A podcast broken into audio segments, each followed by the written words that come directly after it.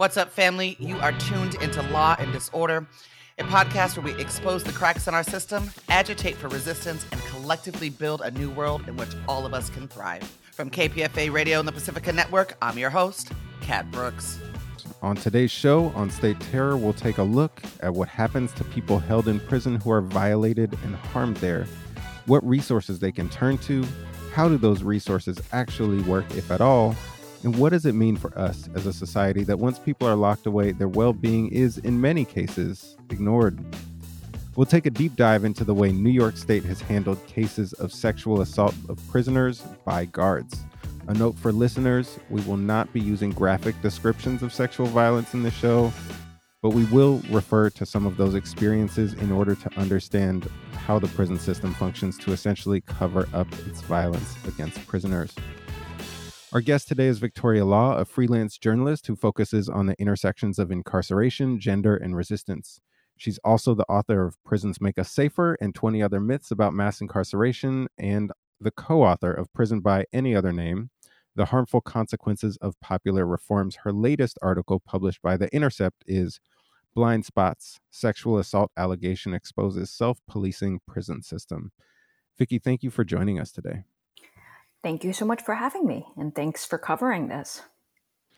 So, the through line of your latest piece in The Intercept is the case of Robert Adams, a man imprisoned in New York State who has claimed with eyewitnesses that he was sexual, sexually assaulted by prison guards. Vicki, how did Robert Adams' case draw your attention? And without getting too descriptive, what does he ha- say happened to him? Okay. So um, I want to add that uh, this piece, um, Blind Spots, was actually published in partnership with New York Focus, which is a scrappy investigative uh, news site based in New York State. And Robert Adams had already been in touch with another reporter at New York Focus about COVID conditions when he was sexually assaulted in May of 2021 um, by a sergeant or you know somebody in a higher up position than just a correctional officer um, that afternoon on May 19th, 2021, he was on his way to lunch when he saw two officers outside the cell of another man. They seemed to be berating this other man um, for um, over a mistake that he had made. Mr. Adams attempted to intervene, um, diffuse the situation, and instead he was beaten up. And then the officers dragged him to uh, Sallyport, which is sort of like a vestibule in which, you know, a space between two doors which close. And there he was sexually assaulted by, uh, by a sergeant who was there. Um, several men witnessed the physical assault, and one of the men witnessed the sexual assault. And then they were all charged with a variety of prison rules violations, placed in solitary confinement, and later transferred. Um, right after he was beaten up and sexually assaulted, Mr. Adams uh, asked to go to the medical clinic in the prison. And before taking him there, he said that the officers brought him to a holding cell, gave him a new pair of boxers, and ordered him to change into them so that there would be no evidence of his sexual assault, and threatened to kill him if he reported the assault because he had already been sexually assaulted, uh, Mr. Adams was understandably terrified. and when he went to the medical clinic, he told this medical staff that he had been beaten up and did not mention the sexual assault. Two days later, after he had been transferred to a different prison, he felt safe enough to ask for, um, to tell an officer that he had been sexually assaulted and to request a sexual assault forensic exam, which the New York State prison system, like many prison systems, are supposed to offer to people who say they have been sexually assaulted um, immediately. He was not offered a safe exam or a sexual assault forensic exam, and instead, medical staff said, um, It doesn't look like there's anything wrong with you. Uh, and dismissed his concerns. So he never received medical attention. He never received a forensic exam, um, even though New York State prison system rules dictate that that is the policy that should be followed. He filed a complaint, uh, an official complaint with the prison system, and he spoke to an investigator in August, so several months later, about what had happened and gave this investigator the names of at least six other witnesses to this. When I spoke to these witnesses, to three of these witnesses in 2022, over a year after this had happened, three of them said that no investigator had ever come and spoken to them, even though the complaint was closed as unsubstantiated meaning the investigator says that they cannot find enough evidence that this has happened. Wow. Um, so you referenced two different times that there were witnesses once in that you were able to follow up with them, but earlier you said all of the people who witnessed this assault were transferred to other prisons and or put into solitary confinement. Can you talk a little bit more about how that played out? Yes. So after Mr. Adams was assaulted, um, he was pla- he was brought to the medical clinic and he was placed in solitary confinement. Um, the other men who had witnessed the physical assault and the one who had witnessed the physical and the sexual assault were also all charged with a variety of prison rules violations, such as creating a disturbance, um, protesting, which is illegal in prison, um, threatening staff, uh, and also placed in solitary confinement. And they were also, for the most part, transferred to different prisons across the state, thus making it more difficult, perhaps, to for um, for them to be tracked down. If, say, Mr. Adams didn't know what their full names were, if you just know that Anthony saw your um, saw what happened, but you don't know anything more, like his state ID number or his last name, it would be harder to track him down or call him as a witness. Um, so, as is, I was able to track down and speak with three of those witnesses, um, again, who had been scattered to different prisons throughout the state, and all of them corroborated what Mr. Adams had reported um, and what they had seen, and also confirmed that no investigator ever came to speak with them about that assault. So I just want to be clear when you talk about these prisoners who were transferred for rules violations of some mm-hmm. kind, are you suggesting that the rules violations were not real and that they because they witnessed uh this that they were transferred to avoid building up uh, a case against those prison guards or were those transfers totally separate so in prisons in New York and in other states, people can be transferred without being given a reason. Um, so they can, you know, be transferred because they need to be closer to home or because they need to be in, you know, a facility that can accommodate, see, they, their medical needs or their disability needs. Um, but they can also just be transferred and never told why.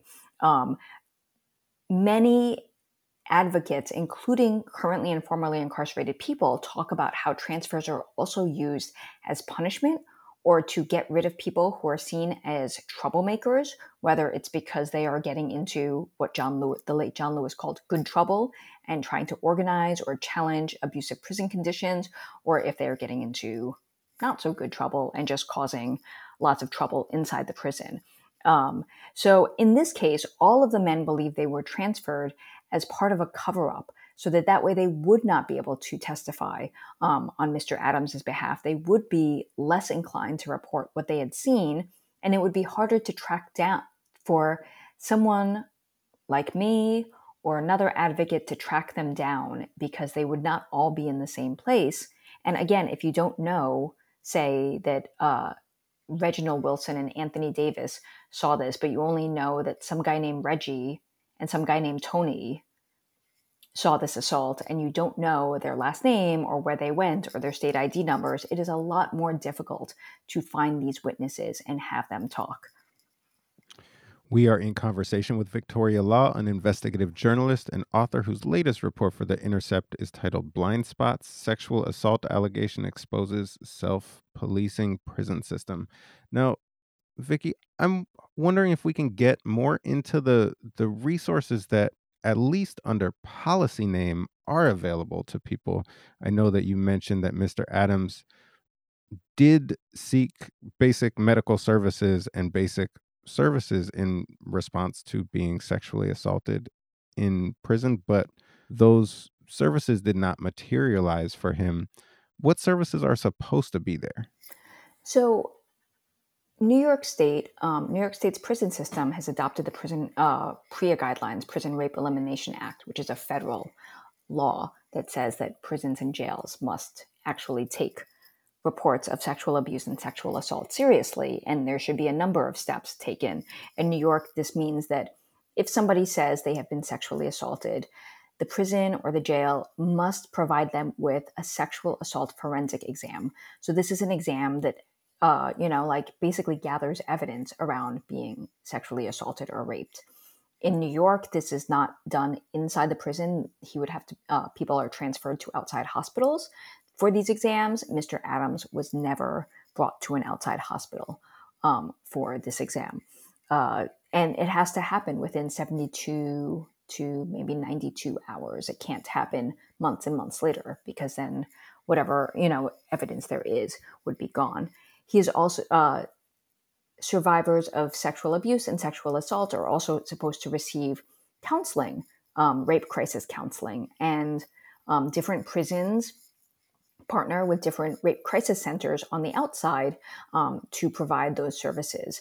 And Mr. Adams said that every time he started the intake process, so in New York, you call 777 from a prison phone and you're connected to a rape crisis center, which then directs you to whatever the nearest center is that partners with the prison. And you begin an intake process so that you can be matched with a rape crisis counselor who can then um, you know, work with you through this very traumatic experience.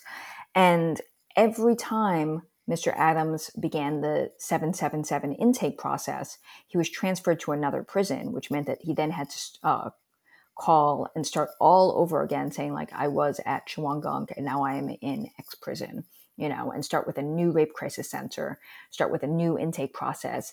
And it was not until this year that he finally started receiving uh, rape crisis counseling for what had happened to him. Can we talk for a moment a little bit more about the 777 phone line that's available to prisoners who are in New York State prisons? Mm-hmm. In in your piece you talked about the difference between how many 777 calls are made from prisoners and how many are actually investigated. And and my understanding is also that the 777 phone number is a nonprofit line. It's not run by the prison system. That said, I just want to take a moment and recognize that it seems like sexual assault in this context is so prevalent in New York State prisons that this phone number exists in the first place. Yes. Yes. Um, so, yes, you're right. 777 is not operated by the prison system, it is operated by an outside um, rape crisis organization that then partners with um, regional rape crisis centers around the state to provide these services. And in 2019, there were 3,338 calls to 777 from New York State prisons. Um, what the Department of the New York State Department of Corrections records in terms of complaints about sexual assault were 481 complaints of staff sexual abuse and assault and 149 complaints of uh, incarcerated people being sexually assaulted or abused by other incarcerated people for a grand total of 630. That is a wild disparity 630 versus 3,338. And that is because people in prisons often do not come forward to report sexual assault, just like people on the outside do not come forward. But in prison, their fears are understandably heightened because they fear that they may not be believed. If the person who sexually assaulted or abused them is a staff member, they know that that person has literally the keys to their cells um, and has the ability to dictate, you know, how they will serve their time, how uncomfortable or miserable they might be, whether they are thrown in solitary confinement. Uh, and you also have to depend on all of that person's colleagues, you know, for everything, including when you can leave your cell, whether you can get to the phone, or if your family members who have come to see you will be waiting a long time, or any of the other myriad needs that people have both inside and outside of prison. So there is this sense that um, people are afraid of re- to report because of retaliation. And then people see things like what happens with Mr. Adams and they say, well, why should I report? I just won't be believed. What is stunning in this case is that this assault happened in front of several witnesses and it was still closed as unsubstantiated, meaning that the investigators say they cannot find enough evidence to prove that the incident occurred. They're not saying that it is unfounded, which means they think that you made it up. A person made up the allegation and um, it just never happened. They're saying we did not find enough evidence, even though, again, there were several witnesses who could attest to this.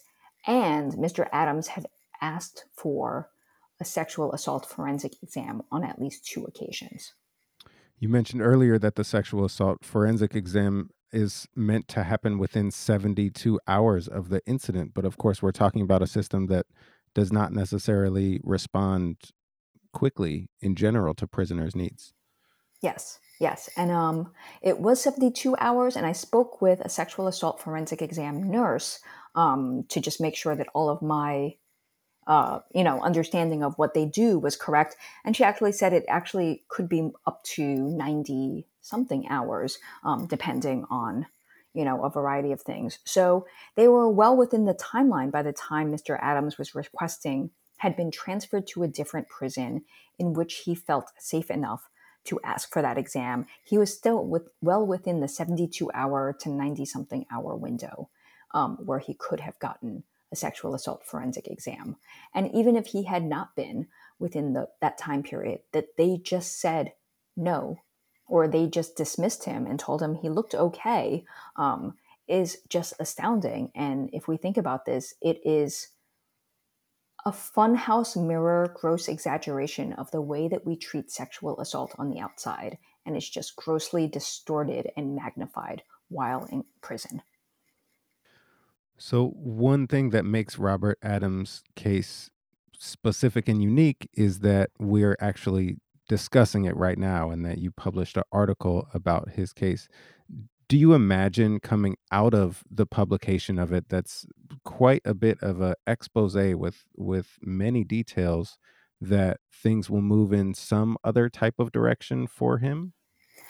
I am hoping so, and I believe so, because in August of 2021, so three months after um, the assault happened, uh, he was interviewed by uh, an investigator from the prison, uh, the Office of Special Investigations, which interview which is supposed to investigate claims of physical and sexual assault.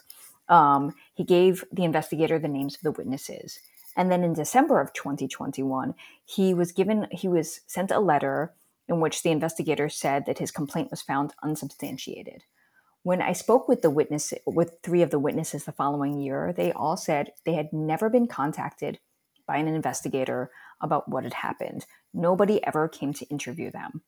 In October of 2022, um, I contacted the Department of Corrections. So almost a year more than a year after he had spoken to the investigator and almost one year after his complaint was closed as unsubstantiated, I contacted both New York Governor Hochul, Kathy Hochul, and the New York State Department of Corrections, and I said, um, "I'm looking into the, I'm investigating the story. Um, here are the allegations. Do you have comment?" And three days later, at least two of the three men who had said that nobody had ever spoken to them said that investigators had come to interview them. One man was already out on parole, and the investigator found him at, at, his home and interviewed him about what he had witnessed. So it seems that outside scrutiny, outside attention, you know, is causing some ripples. The Department of Corrections declined to comment on the specific allegations. It simply said, the spokesperson simply said, um, We are investigating any and all allegations. When I asked if this meant that the case had been reopened, they declined to say. Um, but the fact that people who had not heard from anyone about this for one and a half years were suddenly getting visits suggests that perhaps there is something moving um, in Mr. Adams's case. You're listening to Law and Disorder, and we're in conversation with Victoria Law. Vicky, it is it it it's heartening to hear that there's some level of real investigation going on with this man's case because of the outside scrutiny that you just described. Um, of course, the outside scrutiny, which in many ways is your own coverage, makes his case unique. I'm wondering how much do you understand his case to be reflective of the experiences of prisoners in the country in general who've experienced abuse, sexual or otherwise, by guards? In some cases, in some ways, his case is unique in that there are witnesses. Most of the time, when people are sexually assaulted or abused in prisons, it happens in spots where there are no witnesses. Um, he was willing to come forward and speak with me multiple times. He was willing to sign off on me being able to access records, which um, some of which I was able to get, and some of which um, the Department of Corrections has still not answered my request for some of these records. Um, he was willing to put me in touch with the men who had witnessed. So, in that instance, it is his case is fairly exceptional because there were witnesses, because he was willing to come forward, because he was willing to put his name out there, because he did not want this to go on, you know, to go unaddressed, and he did not want other people to have to go through this. He does not want the prison system to continue to police itself and not hold people accountable um, for their for their violence against others. And then in other cases, his what happened to him is fairly common in which people who are incarcerated report sexual assault and their claims are not taken seriously. They request medical care and they don't get it. Um, they try to get counseling and there are numerous barriers for them to be able to get um, counseling. And then if they are complaining against a staff member, they face retaliation as well, um, being put in solitary confinement, um, being charged with violations of prison rules, which could affect um, a variety of things like their ability to, um, like their chances at parole if they are parole eligible. Um, it could affect, you know, like their ability to get into certain programs if they are trying to get into certain educational or vocational programs or other types of programs that require you to have a clean prison record. So these are ways in which people are deterred from reporting. And then there's the fact that Mr. Adams reached out to New York Focus and The Intercept because nobody in the prison was taking his complaints seriously. I mean, most people who are sexually assaulted do not want to go around broadcasting the fact that they have been sexually assaulted. They don't want to have to, you know, be on the news about this and have this uh, broadcast to everybody um, and their mother. But he felt that he did not have other recourse.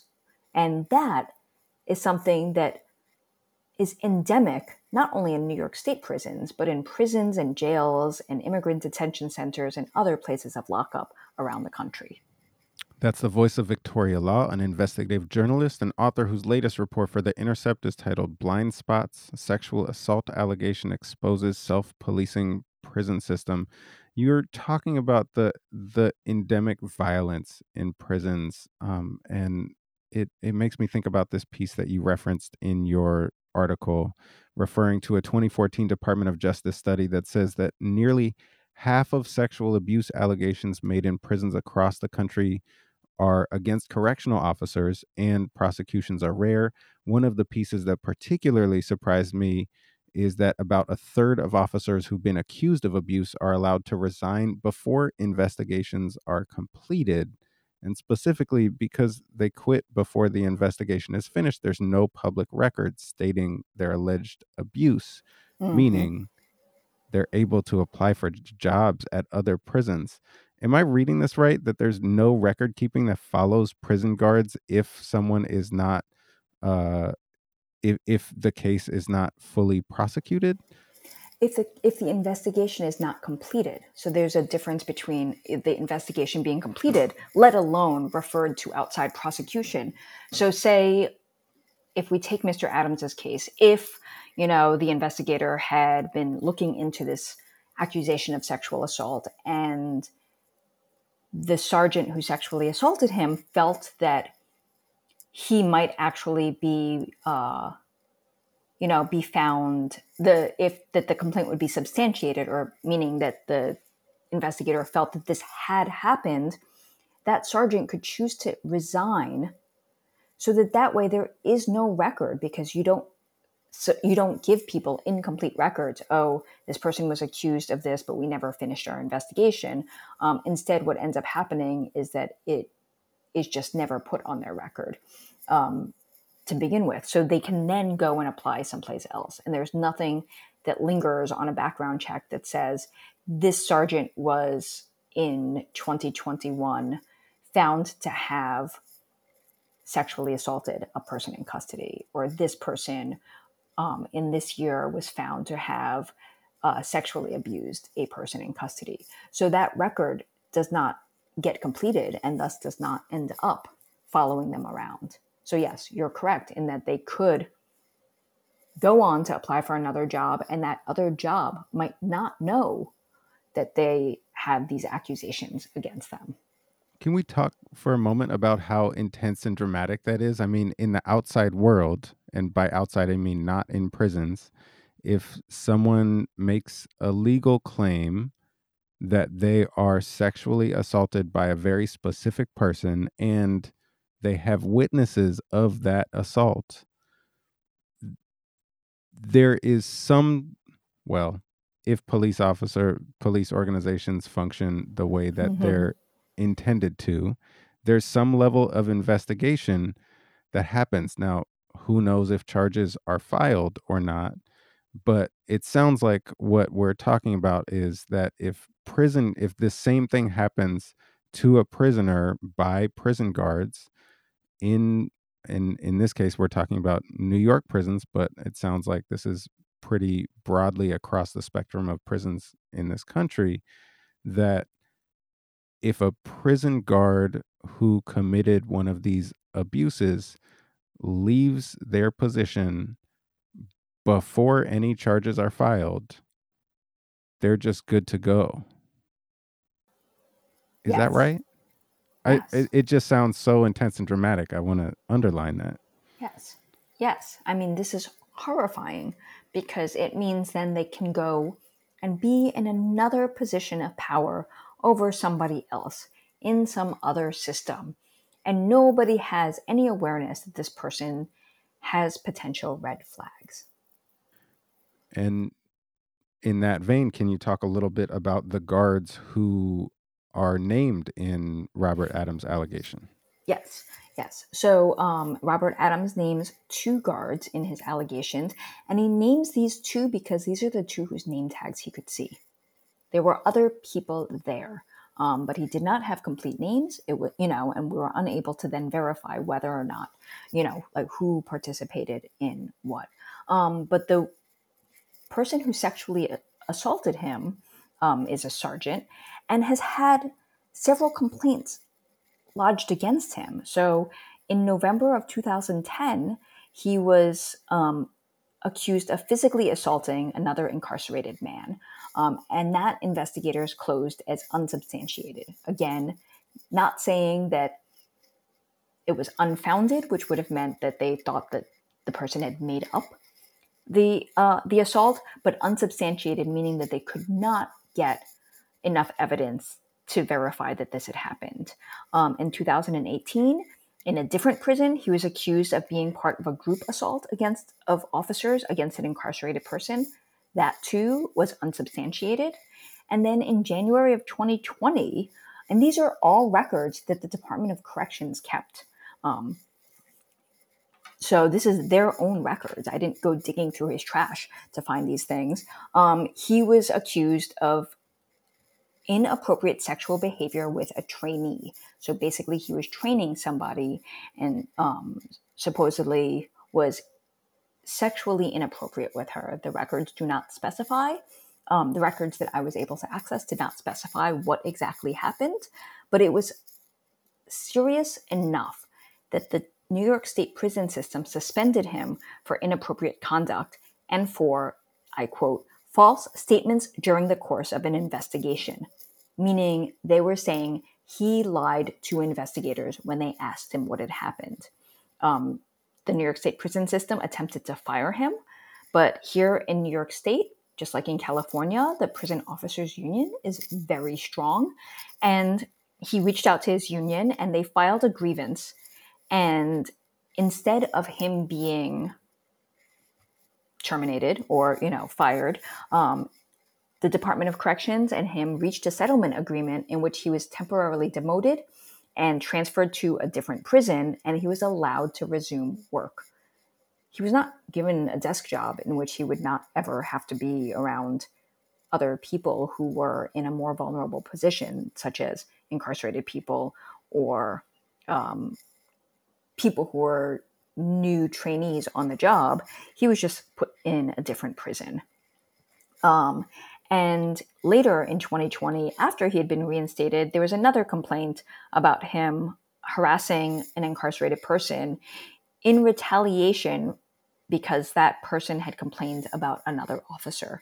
So, and then we fast forward to May of 2021, and he is um, he is part of a physical assault on Mr. Adams, and then, according to Mr. Adams, was also the person who sexually assaulted him. Um, again, all after, you know, these other allegations had happened and after the prison system had reinstated him. You are listening to Law and Disorder. I'm your host, Jesse Strauss, and we're in conversation with Victoria Law, an investigative journalist and author whose latest report for The Intercept is titled Blind Spot Sexual Assault Allegation Exposes Self Policing Prison System.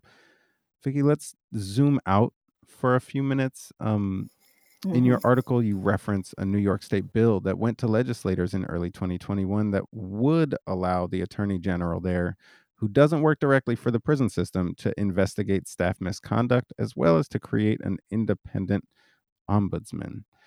That bill did not get passed, or at least has not yet been passed what's the resistance to that bill? And if it or something like it were to pass, do you feel that prisoners would actually have better recourse?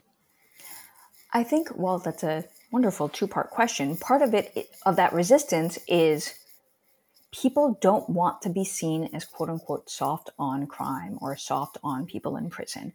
So, what, so there's this idea, especially among politicians, that you cannot be seen as being cuddly or soft or you know somehow sympathetic to what uh, to the abuse to people who are abused while in prison. It just does not seem to them as if it is good uh, for your political career. Um, that said, also. Um, so I think that that is a large part of the resistance is it gets shelved because people don't want to be seen as supporting quote unquote criminals.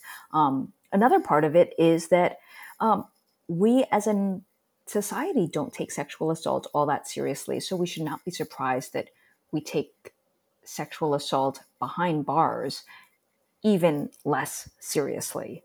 Um, but if this bill were to move forward, it is currently languishing in the Senate's Committee on Crime, Crime Victims, and Corrections, which should tell you volumes about the focus of that committee, which is not uh, improving prison conditions or uh, ending abuses in prisons. Mm-hmm. Um, but if this bill were to move out of that committee and be voted on and pass, I think there would still have to there would still have to be a cultural shift in which people who are incarcerated would know that their complaints would be taken seriously. So they would have to see that other people who speak up had their complaints taken seriously and that something happened. Something happened besides they were charged with a bunch of rules violations and put in solitary confinement and harassed by that staff member or that officer's colleagues. They would have to see that some positive change happens when they report, not just that they're retaliated against and they never even get the satisfaction of somebody saying, You're right, that happened. I mean, you were talking just a moment ago about politicians not wanting to be seen as supporting criminals or being soft on crime or soft on people in prison, the way you described it, it rings as not wanting to recognize basic human rights. I mean, we're talking about people literally paid by the state, allegedly at least, abusing and sexually assaulting these people. Yes, yes. And I mean, what we what this underscores is how much people on the outside or legislators or the general public does not see the humanity of people who are incarcerated. It seems like once people are behind bars, whether they are arrested um, and awaiting trial or they have been convicted and sentenced to prison, they are not willing to see that these are still people and they are not willing to recognize their humanity. And instead, there's this idea that you've done something wrong. So if something bad happens to you, why should I care? And first of all, people are not sent to prison to be sexually assaulted. This actually is not in any penal code in the United States that says, too bad, so sad. This is what happens to you if you are convicted of any of the bazillion uh, criminal statutes that we have currently have on the books. And secondly, people who are in prison are still other people's sons, grandsons, brothers, husbands, cousins, you know, community members. And the majority of people in prisons will come home one day. And so there needs to be the question of do you want people to come back traumatized and emotionally and physically damaged from years of not only neglect, but also um, all of these abuses that happen inside, including being sexually assaulted?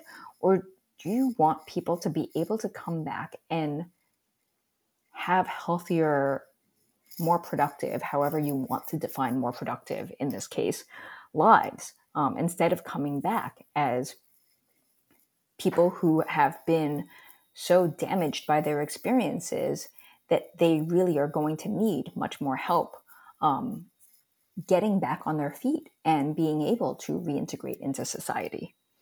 But that is a larger question that doesn't fit into a three second soundbite that a politician can use during their during their uh, campaign speech. I mean, we just came out of an election season in which crime was whipped up into all sorts of uh, furor so that politicians could try to garner votes or steal votes away from other politicians. So the the mission of this show is to expose, agitate, and build, and we try to end our interviews on the building side and trying to imagine how something could look differently. You and I have talked today about the lack of accountability in these stories. In addition to being a journalist, you've also been an outspoken abolitionist for many years. I'm wondering if you could spend a moment reflecting on how we could imagine resources provided and let's say in in the interim before prisons are abolished what could strong resources and accountability actually look like? I think it could look like taking sexual abuse and sexual assault allegations seriously. If you're going to have um, an institution such as a prison um, and abuses happen not have that institution police itself and investigate itself but instead have not only people from the outside coming in to investigate, but also people coming in to provide services because being sexually abused or sexually assaulted is a traumatic experience. We understand this. We supposedly understand this on the outside, and people are supposed to be offered things like rape crisis counseling, medical services, all, um, you know, other services that they might need to help them heal. And we don't do that for people in prison. So it could look like having those types of resources. It could also look like sending fewer people to prison because if you have fewer people in prison, you have fewer people at risk of being victimized, uh, both sexually and physically, because they are in these highly vulnerable positions. Um, so we could start with those things and then build from there. And then on the outside, it should be because, again, these officers that participated in this all came from the outside. They they did not come up, you know, grown in a laboratory. They actually came from outside society. you know, challenging this idea that you can use sexual assault as some sort of punishment, you know, so that that way there isn't this prevalent idea that it's okay to inflict this kind of harm and violence on somebody. Vikki, we're going to have to end on that note. We are out of time. Thank you so much for joining us today. Yes, and thank you for having me, as always. Our guest today, Victoria Law, is a freelance journalist who focuses on the intersections of incarceration, gender, and resistance. Her latest article, published by The Intercept, is Blind Spots Sexual Assault Allegation Exposes Self Policing Prison System. And you can find it on a link on our website. That's kpfa.org and look for the Law and Disorder section. You've been listening to Law and Disorder, a podcast where we expose the cracks in our system, agitate for resistance, and collectively build a new world in which all of us can thrive. That's it for this episode, family. You can find more information about topics and guests in this episode's show notes. Law and Disorder is produced at KPFA, that's listener supported radio on the Pacifica Network. The show is produced by Jesse Strauss and hosted by me, Kat Brooks. Our theme music was composed by Steve Raskin of Fort Knox 5. If you like what you heard, please follow us on social media at Law and Dis, that's D I S, and subscribe wherever you listen to podcasts. Feel free to holler at us about something you heard or send us a show idea at law and disorder at kpfa.org. You can also find our content live at 8 a.m. weekdays on KPFA. That's 94.1 FM in the Bay Area. Our show and all of KPFA's programs are funded exclusively by you, the listener. And if you're in a position to support us, please donate today at kpfa.org. Take care of yourself and take care of each other. We all we got, fam.